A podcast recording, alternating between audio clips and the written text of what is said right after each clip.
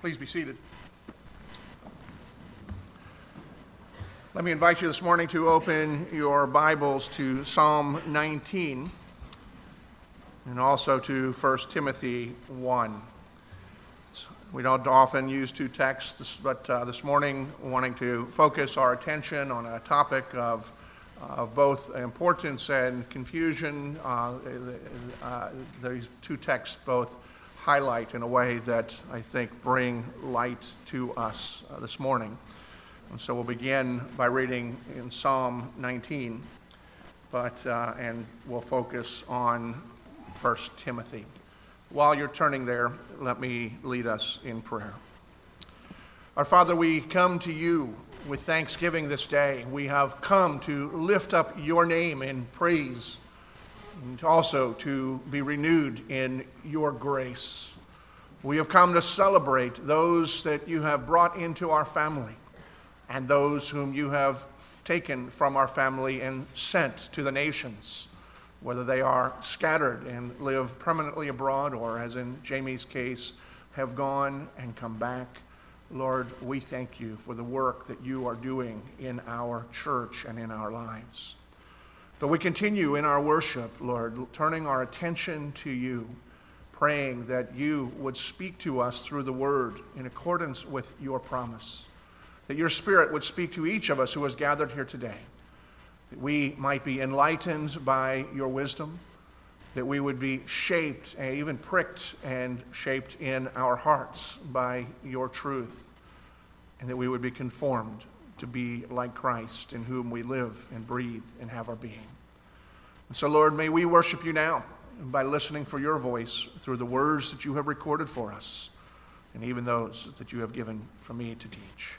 We pray to your glory and the good of your people in Christ. Amen. Psalm 19, beginning in verse 7. Hear the word of the Lord. The law of the Lord is perfect, reviving the soul. The testimony of the Lord is sure, making wise the simple. The precepts of the Lord are right, rejoicing the hearts. The commandment of the Lord is pure enlightening the eyes. The fear of the Lord is clean, enduring forever. The rules of the Lord are true and righteous altogether. More to be desired are they than gold, even much fine gold, sweeter also than honey and drippings of the honeycomb. Moreover, by them is your servant warned. In keeping them, there is great reward. Now, turning to 1 Timothy, the first chapter, verse 8, the Apostle Paul writes Now we know that the law is good if one uses it lawfully. The Word of our God. In his third State of the Union address delivered December 7th, 1903, then President Theodore Roosevelt had this to say to the nation No man is above the law, and no man is below it. Nor do we ask any man's permission when we require him to obey the law. Obedience to the law is demanded as a right, not asked as a favor. Now, who Roosevelt had in mind, I, am not sure. I, I suspect having some knowledge of history that he probably had in his head and maybe even in his sights, the robber barons of the day, people like J.P. Morgan or Andrew Carnegie, J.D. Rockefeller, who he had embattled in war to take apart their companies so that they were not able to exercise what was widely considered undue influence, getting rich at the expense of many of the people. But whether it is them or not, what seems clear is this in Roosevelt's eyes and perhaps in the public mind, it appeared that there were some people who considered themselves not only better than others, but above the law, to which Roosevelt felt the need to address. And so when I think about that, there are two things that I find both fascinating and somewhat disheartening about what Roosevelt was saying. And the first thing is this is that it's both fascinating and disheartening to me that more than a century later we are still having the same cultural concern. I did a Google search this week of Roosevelt's words, no man is above the law, and I was flooded with contemporary articles, all written within the past year by people and publications that are both on the right and on the left. Those who are writing from a perspective of the left had in mind mostly President Donald Trump and constantly reminding him that he is not above the law and he's therefore not free to do as he pleases. Those who are writing from a perspective on the right seem to have mostly in mind our Department of Justice, concerned that there are people within that, at least in its leadership, who are not concerned with the rule of law or applying it to some, but not to themselves. But what, whether they were on the right or the left, what almost all of the articles that I read had in common is that they all show a concern about those who seem to feel that the law does not apply to them, or at least they are somewhat confused as to the role of the rule of law in day to day lives. That was the first thing that both fascinated and disheartened me. But then, as I, I thought about it, second thing that both fascinated and disheartened me is this is that this is not merely a civic concern, it is also an issue in Christ's church. Because many Christians seem incredibly confused about the role of the rule of God's law in our day to day lives. And it's something that we need to be clear about, not only for our public testimony. As many of you are probably aware, Christians that are engaging in the public square come in and are trying to address issues, moral issues of our day, only to be dismissed for what appears to be a hypocrisy. Statements such as, you don't even keep your own law.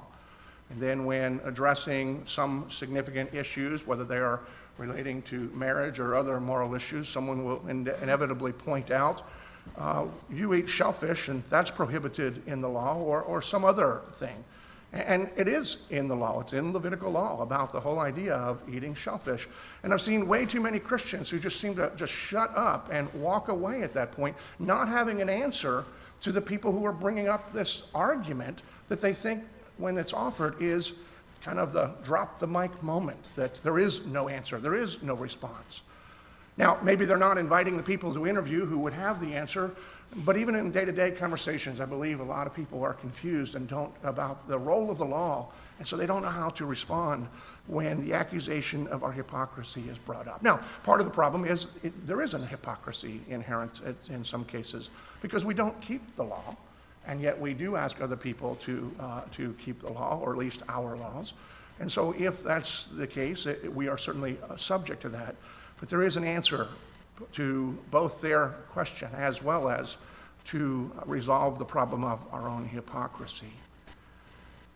People are confused because of statements that we find in the scripture. And we hear, I hear, have heard for years this statement, quoting accurately we are not under the law, we are under grace. And it's understandable to some extent why initially some Christians might be confused by uh, that kind of quote, wondering if we're not under the law, then what use is there for the law? And yet we seem not to know what to do with what Jesus says when he says, I didn't come to do away with the law.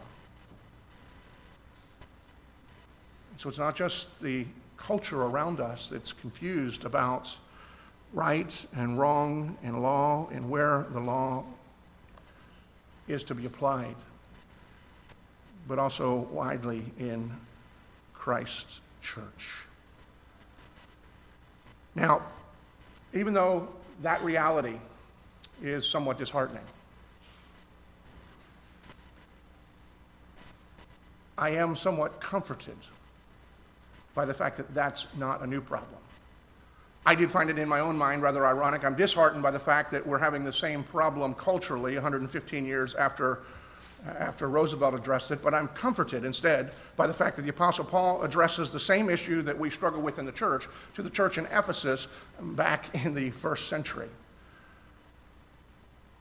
It's disheartening because you'd like to see us grow a little bit, but it's heartening because, you know, I might be an idiot, but I'm not the first idiot to come down the pike. And we see clearly from what the Apostle Paul writes in his letter to Timothy. Timothy was the uh, pastor of the church in Ephesus that the Apostle Paul had planted. Timothy had been uh, the protege, probably uh, for a time serving with Paul. As Paul moved on, Timothy stayed and was the pastor. Issues had come up uh, to the attention of the Apostle Paul, and this letter that Paul is writing to Timothy is for Timothy to be able to instruct the church and to build Christians in the truth. And in particular, what we have here at the very beginning of this letter Paul's addressing the confusion that Christians had in that day about the role of the law for those who were under the grace that was secured for them by Jesus Christ. And so the mindset that the church in Ephesus had was very similar to the evangelical church of today. And so that gives me comfort. And yet, we're also instructed because the instruction that the Apostle Paul gives in this one verse is both simple and profound. And we see him giving two instructions that if we give careful attention to, it will alleviate a lot of the confusion that we have in our day to day lives about the relationship that those who are under grace of Jesus Christ have with the law that was given by the living true God. The first thing that we need to hear is the Apostle Paul affirms this We know the law is good. And so, one of the things that we need to be very clear about, no matter what Paul writes in Romans, he's not in any way contradicting himself about the negative, what we would consider to be the negative effects of the law. Paul is affirming and always believes that the law itself is never the problem. The law is good. And that's really what David, the, the, the, psalmist, is saying as well. If you think back at what he's saying, just think about some of the claims that he's making about the law. The law of the Lord is perfect, it revives the soul. Now, in one sense, that seems contradictory to what we later hear about Paul, because Paul says what the law kills, it doesn't revive, but we'll see here today how Paul also will teach us, and even in this verse, is reminding us that the law plays a purpose in the renewal of spiritual lives in the day to day living it out. And David goes on, and as he says, it's that the law, not only is it perfect, we are to desire the law and the precepts of God more than we desire gold. And he, you know, case that didn't set well the first time, he follows up and says, than much fine gold. In other words, not the cheap stuff you find someplace. Because somebody might say, yeah, whatever. We, it's, we should desire God's, it gives us more wealth. We are wealthier having God's law than we would be if we had much fine gold. And to him, he says it's even sweeter to him than honey straight out of the comb. So David seems to agree with Paul when he says, We know the law is good. There's, there's no middle words there, there's no way around that. This is what he is affirming. And it may lead us to ask this question what is so special about the law that Paul's going to declare it to be good, even if there are some functions of the law that might be hard, painful? And that David would go on and write a song and declare that it's better than riches and sweeter than honey. Well, I think the first thing that we need to recognize about the law that is good is that it's an expression of God's common grace. It's the way He has showed that the world is supposed to function. It's the way the world functions best. Whether we like individual laws or not, one of the things all of us who live in a country that is a country of laws is that we are better off that there is a standard to which we can all appeal, and we therefore are all shaped. Because the opposite of that, or the absence of that, is absolute chaos. Everyone does as they see fit. And there is no appeal. There's no basis, if there is no law, to be able to say, hey, you know, that gets on my nerves. That's wrong. You might be able to say it gets on my nerves, but that doesn't make it either wrong or right. God, by having given a law, says, look, this is the way that life is supposed to work. And societies that function best are societies that run according to a standard of laws, particularly if those laws are good laws.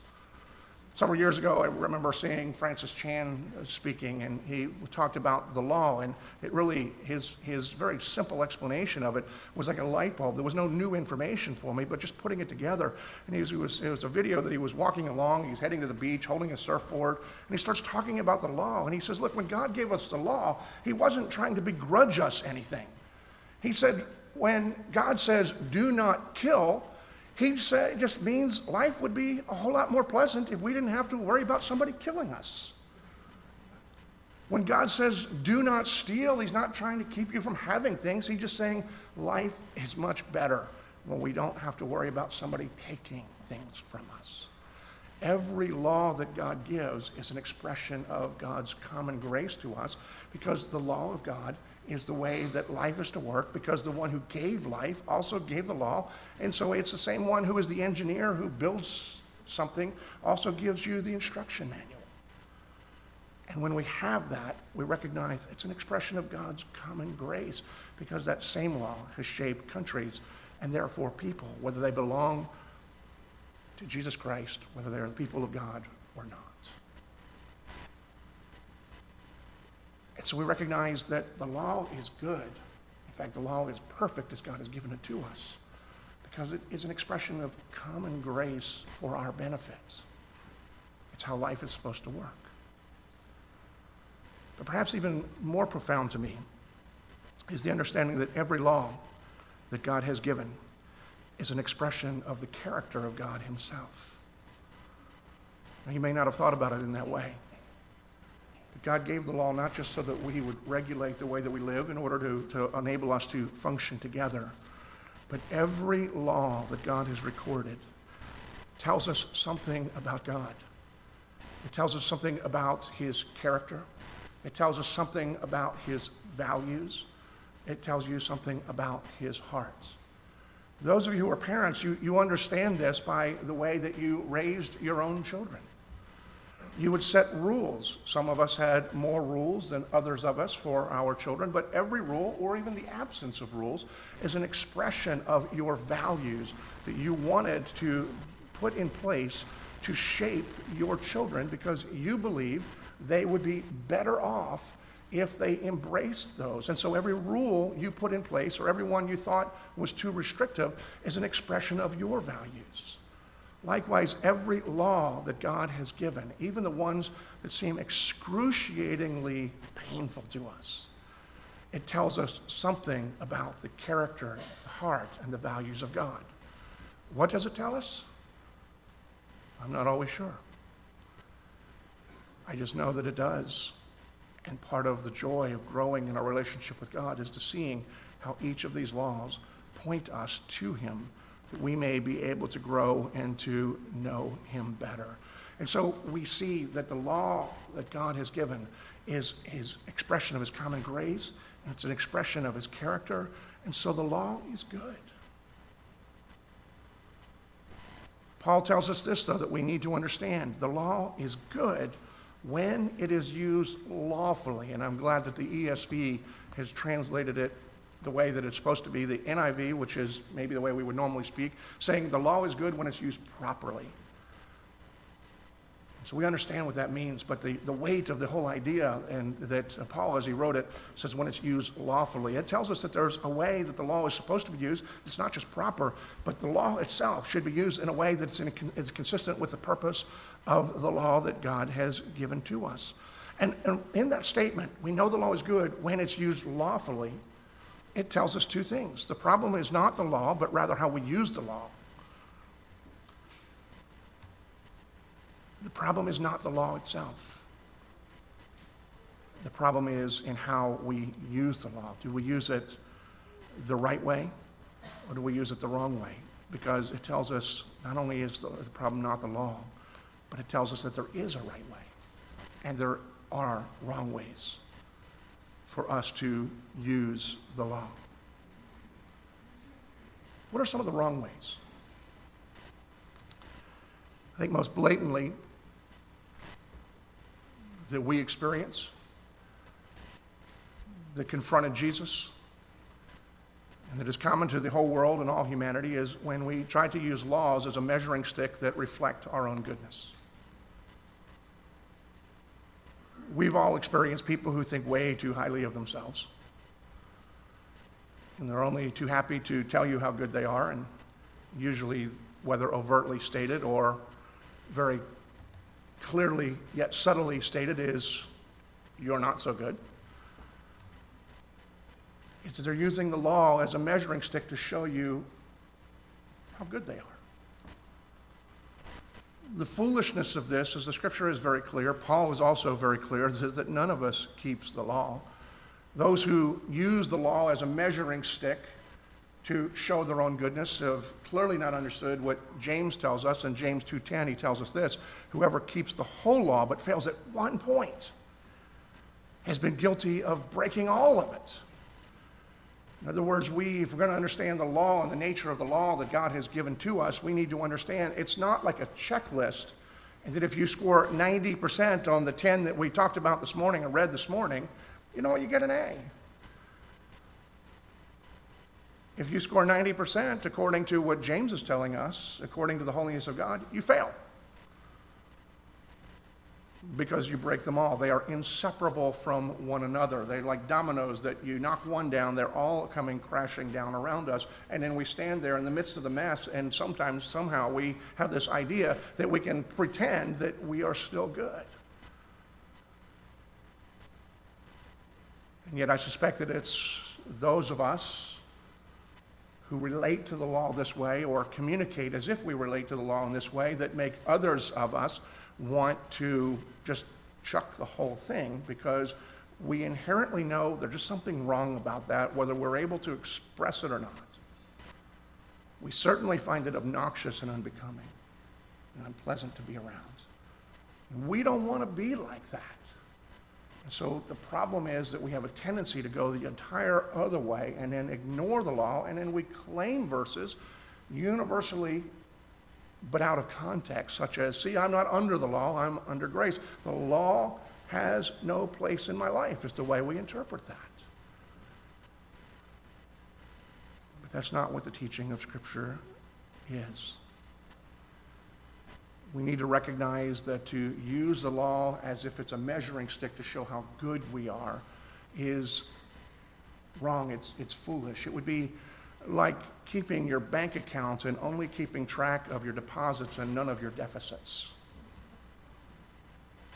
It doesn't work. I'm an expert. Don't ask me how.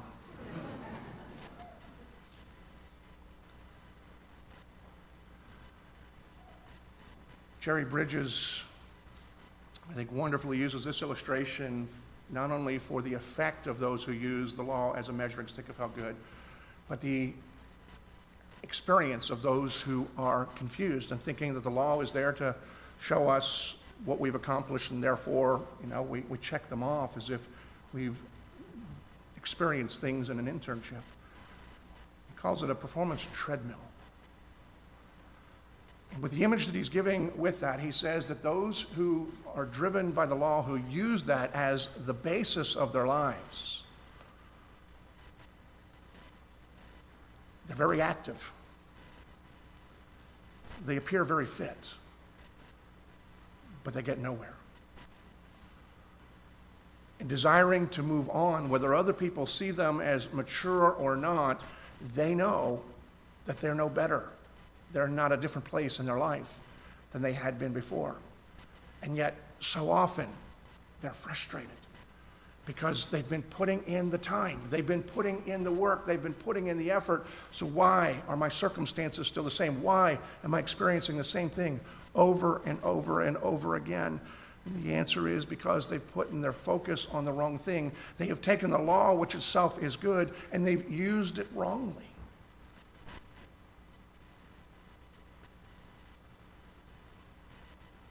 Think another way in which we misuse the law is when we wrongly divide the law itself.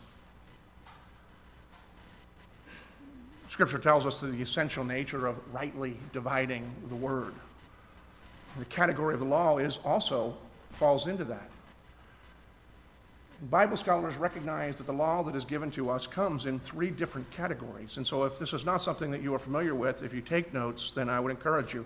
In fact, if you don't take notes, I would still encourage you to take notes of these three categories. Because understanding the fact that there are three categories is one of the keys of helping us to understand the confusion that we have for our lives and giving answer for our own uh, hypocrisy and apparent hypocrisy. But the three categories of the law are this there is a moral law that we see permeating all of the scriptures, there is a civil law that was given to the nation of Israel, and then when they split off, uh, was the law also that guided Judah. And there is a ceremonial law that we find throughout the Old Testament. All of these are referred to at times throughout the Old Testament as the law, but there is a distinction that is, is made, uh, and we can tell them by the focus, the intent that the particular laws have. The civil law was given to Israel to make them distinct. They were a theocracy. God was the king. Even when they established the kingship, it was ruled to be ruled by God's rule. And so there were laws that were put in place, and there were punishments that were put in place for the violation of those laws that were particular to that country, to that people.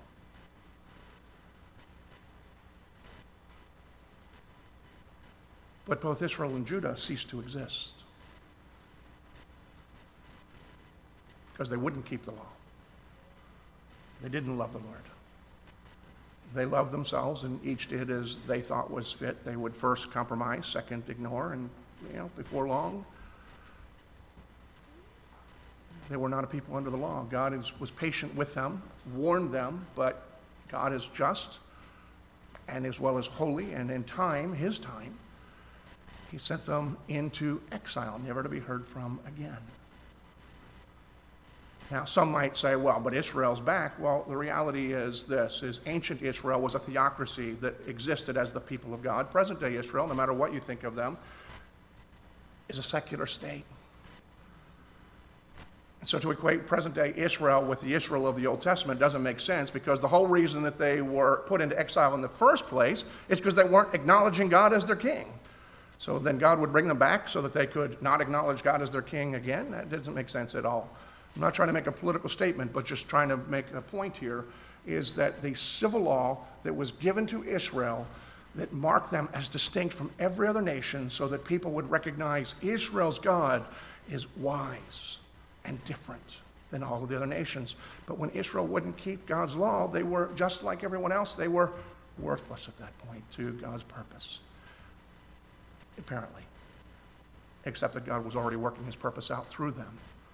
And even in their exile, God was working out his purpose. But the civil law is distinct for that nation. And so when they ceased to exist, there was nowhere in Scripture that says any other nation was to adopt these specific case laws and the punishments that go with them. What we find taught, not explicit verse, but taught throughout the New Testament is this is that where the church began to flourish and God's values, that the general equity is the word that's used. The, the principles of the law that were in Israel are often applied in those cultures, but not necessarily the specifics and not necessarily the particular punishments, just the principles themselves. Ceremonial law was those things that remind us that coming before God is not something we should do haphazardly. That God, who is holy, will not be in the presence of those who are unclean. And God, in His grace, showed the people all sorts of ways in which you could look at your life and realize there's still dirt there. And so, therefore, He had given them rituals and sacrifices to prepare them so that they could come before God. All of these were pointing to one who would come later, but all of these were also to show how important it is to take God seriously and to come clean, which is never by our own nature, only through excruciating, rigid, rigorous rituals.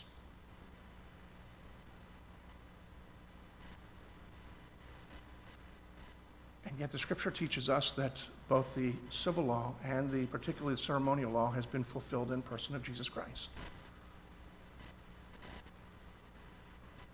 So we go before God not on the basis of our rigid rituals, but on the basis of trusting that Jesus kept them all. That he who is God, who became like us, who was perfect in every way and yet was punished on our behalf, as we trust in him, we are not only forgiven of our sins, but we are declared clean. And we come to God when we come in a place like this, we come to God when we come in private worship on the basis of the name and the person of Jesus in whom we live. And if we are trusting in Jesus Christ, everything that was credited to those who went through the rituals, then it is credited to us. It's not the rigidity of our practice, it is the focus of our faith that God declares us now clean. It's fulfilled in the person of Jesus Christ. And we, therefore, are keeping every one of those laws when we are believing in Jesus. And so if you're wondering how are you supposed to respond to the person who says that you can't talk about any other moral issue if you had shrimp last night, which I did. I think it was shrimp. Could have been a crawfish. I don't know. It was big, whatever it was. But um, either way, I think I'm in trouble by the Levitical law because it had a shell on it. But um, the answer is this is that's part of the ceremonial law that has been swallowed up in the person of Jesus Christ. It's not by my rigid, rigidity, it is by Christ's death, resurrection, and the gift of the Spirit that enabled me to believe in Christ. It's fulfilled in that. That was set, established for the purpose of leading us to Jesus. And yet there's a third part of the law to which Jesus was, re, uh, when Jesus was referring, even when he says, look, I didn't come to abolish the law, I came to fulfill it. The fulfillment part is he did everything that was required in the law. But he says that I didn't come to abolish the law. And, as, and he tells at the beginning of the Sermon on the Mount. And if there's any question about that, he, he goes through the whole Sermon on the Mount and you recognize Jesus is upping the ante here. So you've heard it said, don't kill. I've thought, said if you're even angry with somebody, then you're guilty of killing them. That is not doing away with the law. He's making the law tighter. He's squeezing the, uh, the nuts and making it, the vice close down on us. And there's no purpose in teaching such thing if he has no expectation that we will keep it. And so in Jesus' claim that he has both fulfilled and is not doing away, we see Jesus implicitly instructing us that we trust in Him, which is our hope, and yet we also walk in Him and walk with Him, and these are His ways. He has fulfilled the civil and He has fulfilled the ceremonial, and He has accomplished the forgiveness of our violation of the moral. But the moral law is still in effect for today. And Bible scholars recognize that there are three ways in which we relate to and use that moral law. First is that it tells us something about God. I'm not going to elaborate because I already have. When we see the moral law, things that God says that we are to do and that we are not to do, we should not miss the opportunity to ask, what is this telling me about the heart and the values of God? Because every law is an expression of his heart and his character. Second use of the law is this it is designed to break us and drive us to the cross. It's not a checklist that we will keep. It is the holiness of God that one way or another we violate.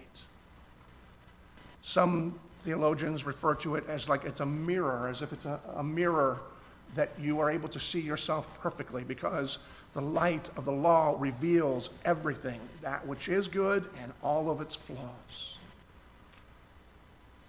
If so, it's like the mirror that Snow White in Snow White, that when you go to it and say, Mirror, mirror, who's, you know, who's on the wall, who's the fairest of them all, the mirror of the law says, It's not you.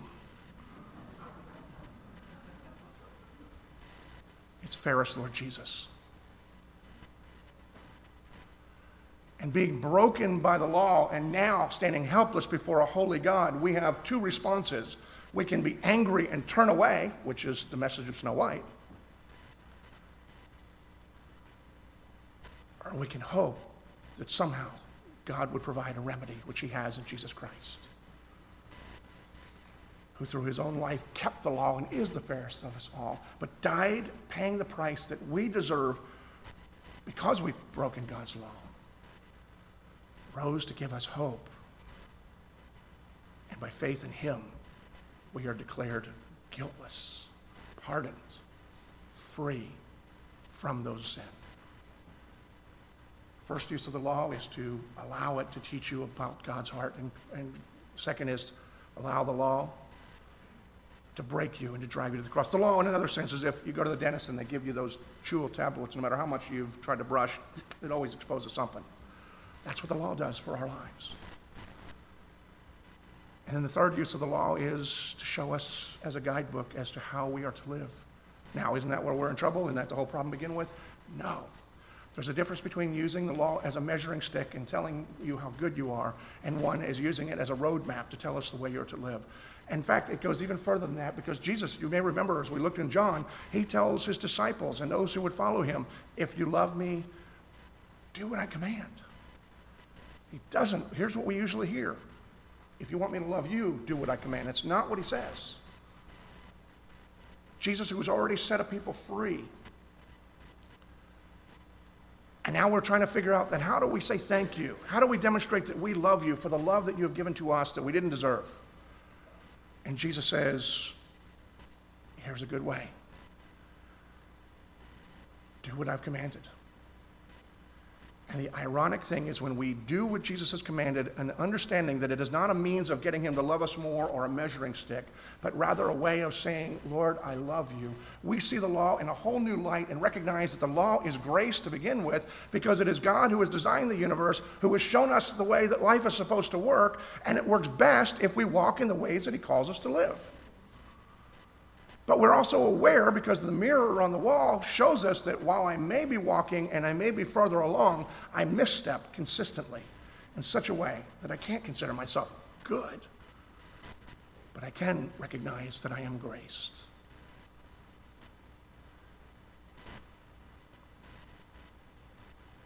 Those three uses, if we understand them, change everything about the way that we relate to the law relate to Jesus and live our lives. Going to wrap up with this. Charles Spurgeon, years ago, was approached by a, a young man who asked, How do you reconcile the law and the gospel? Spurgeon says, I don't because there's no need to reconcile friends.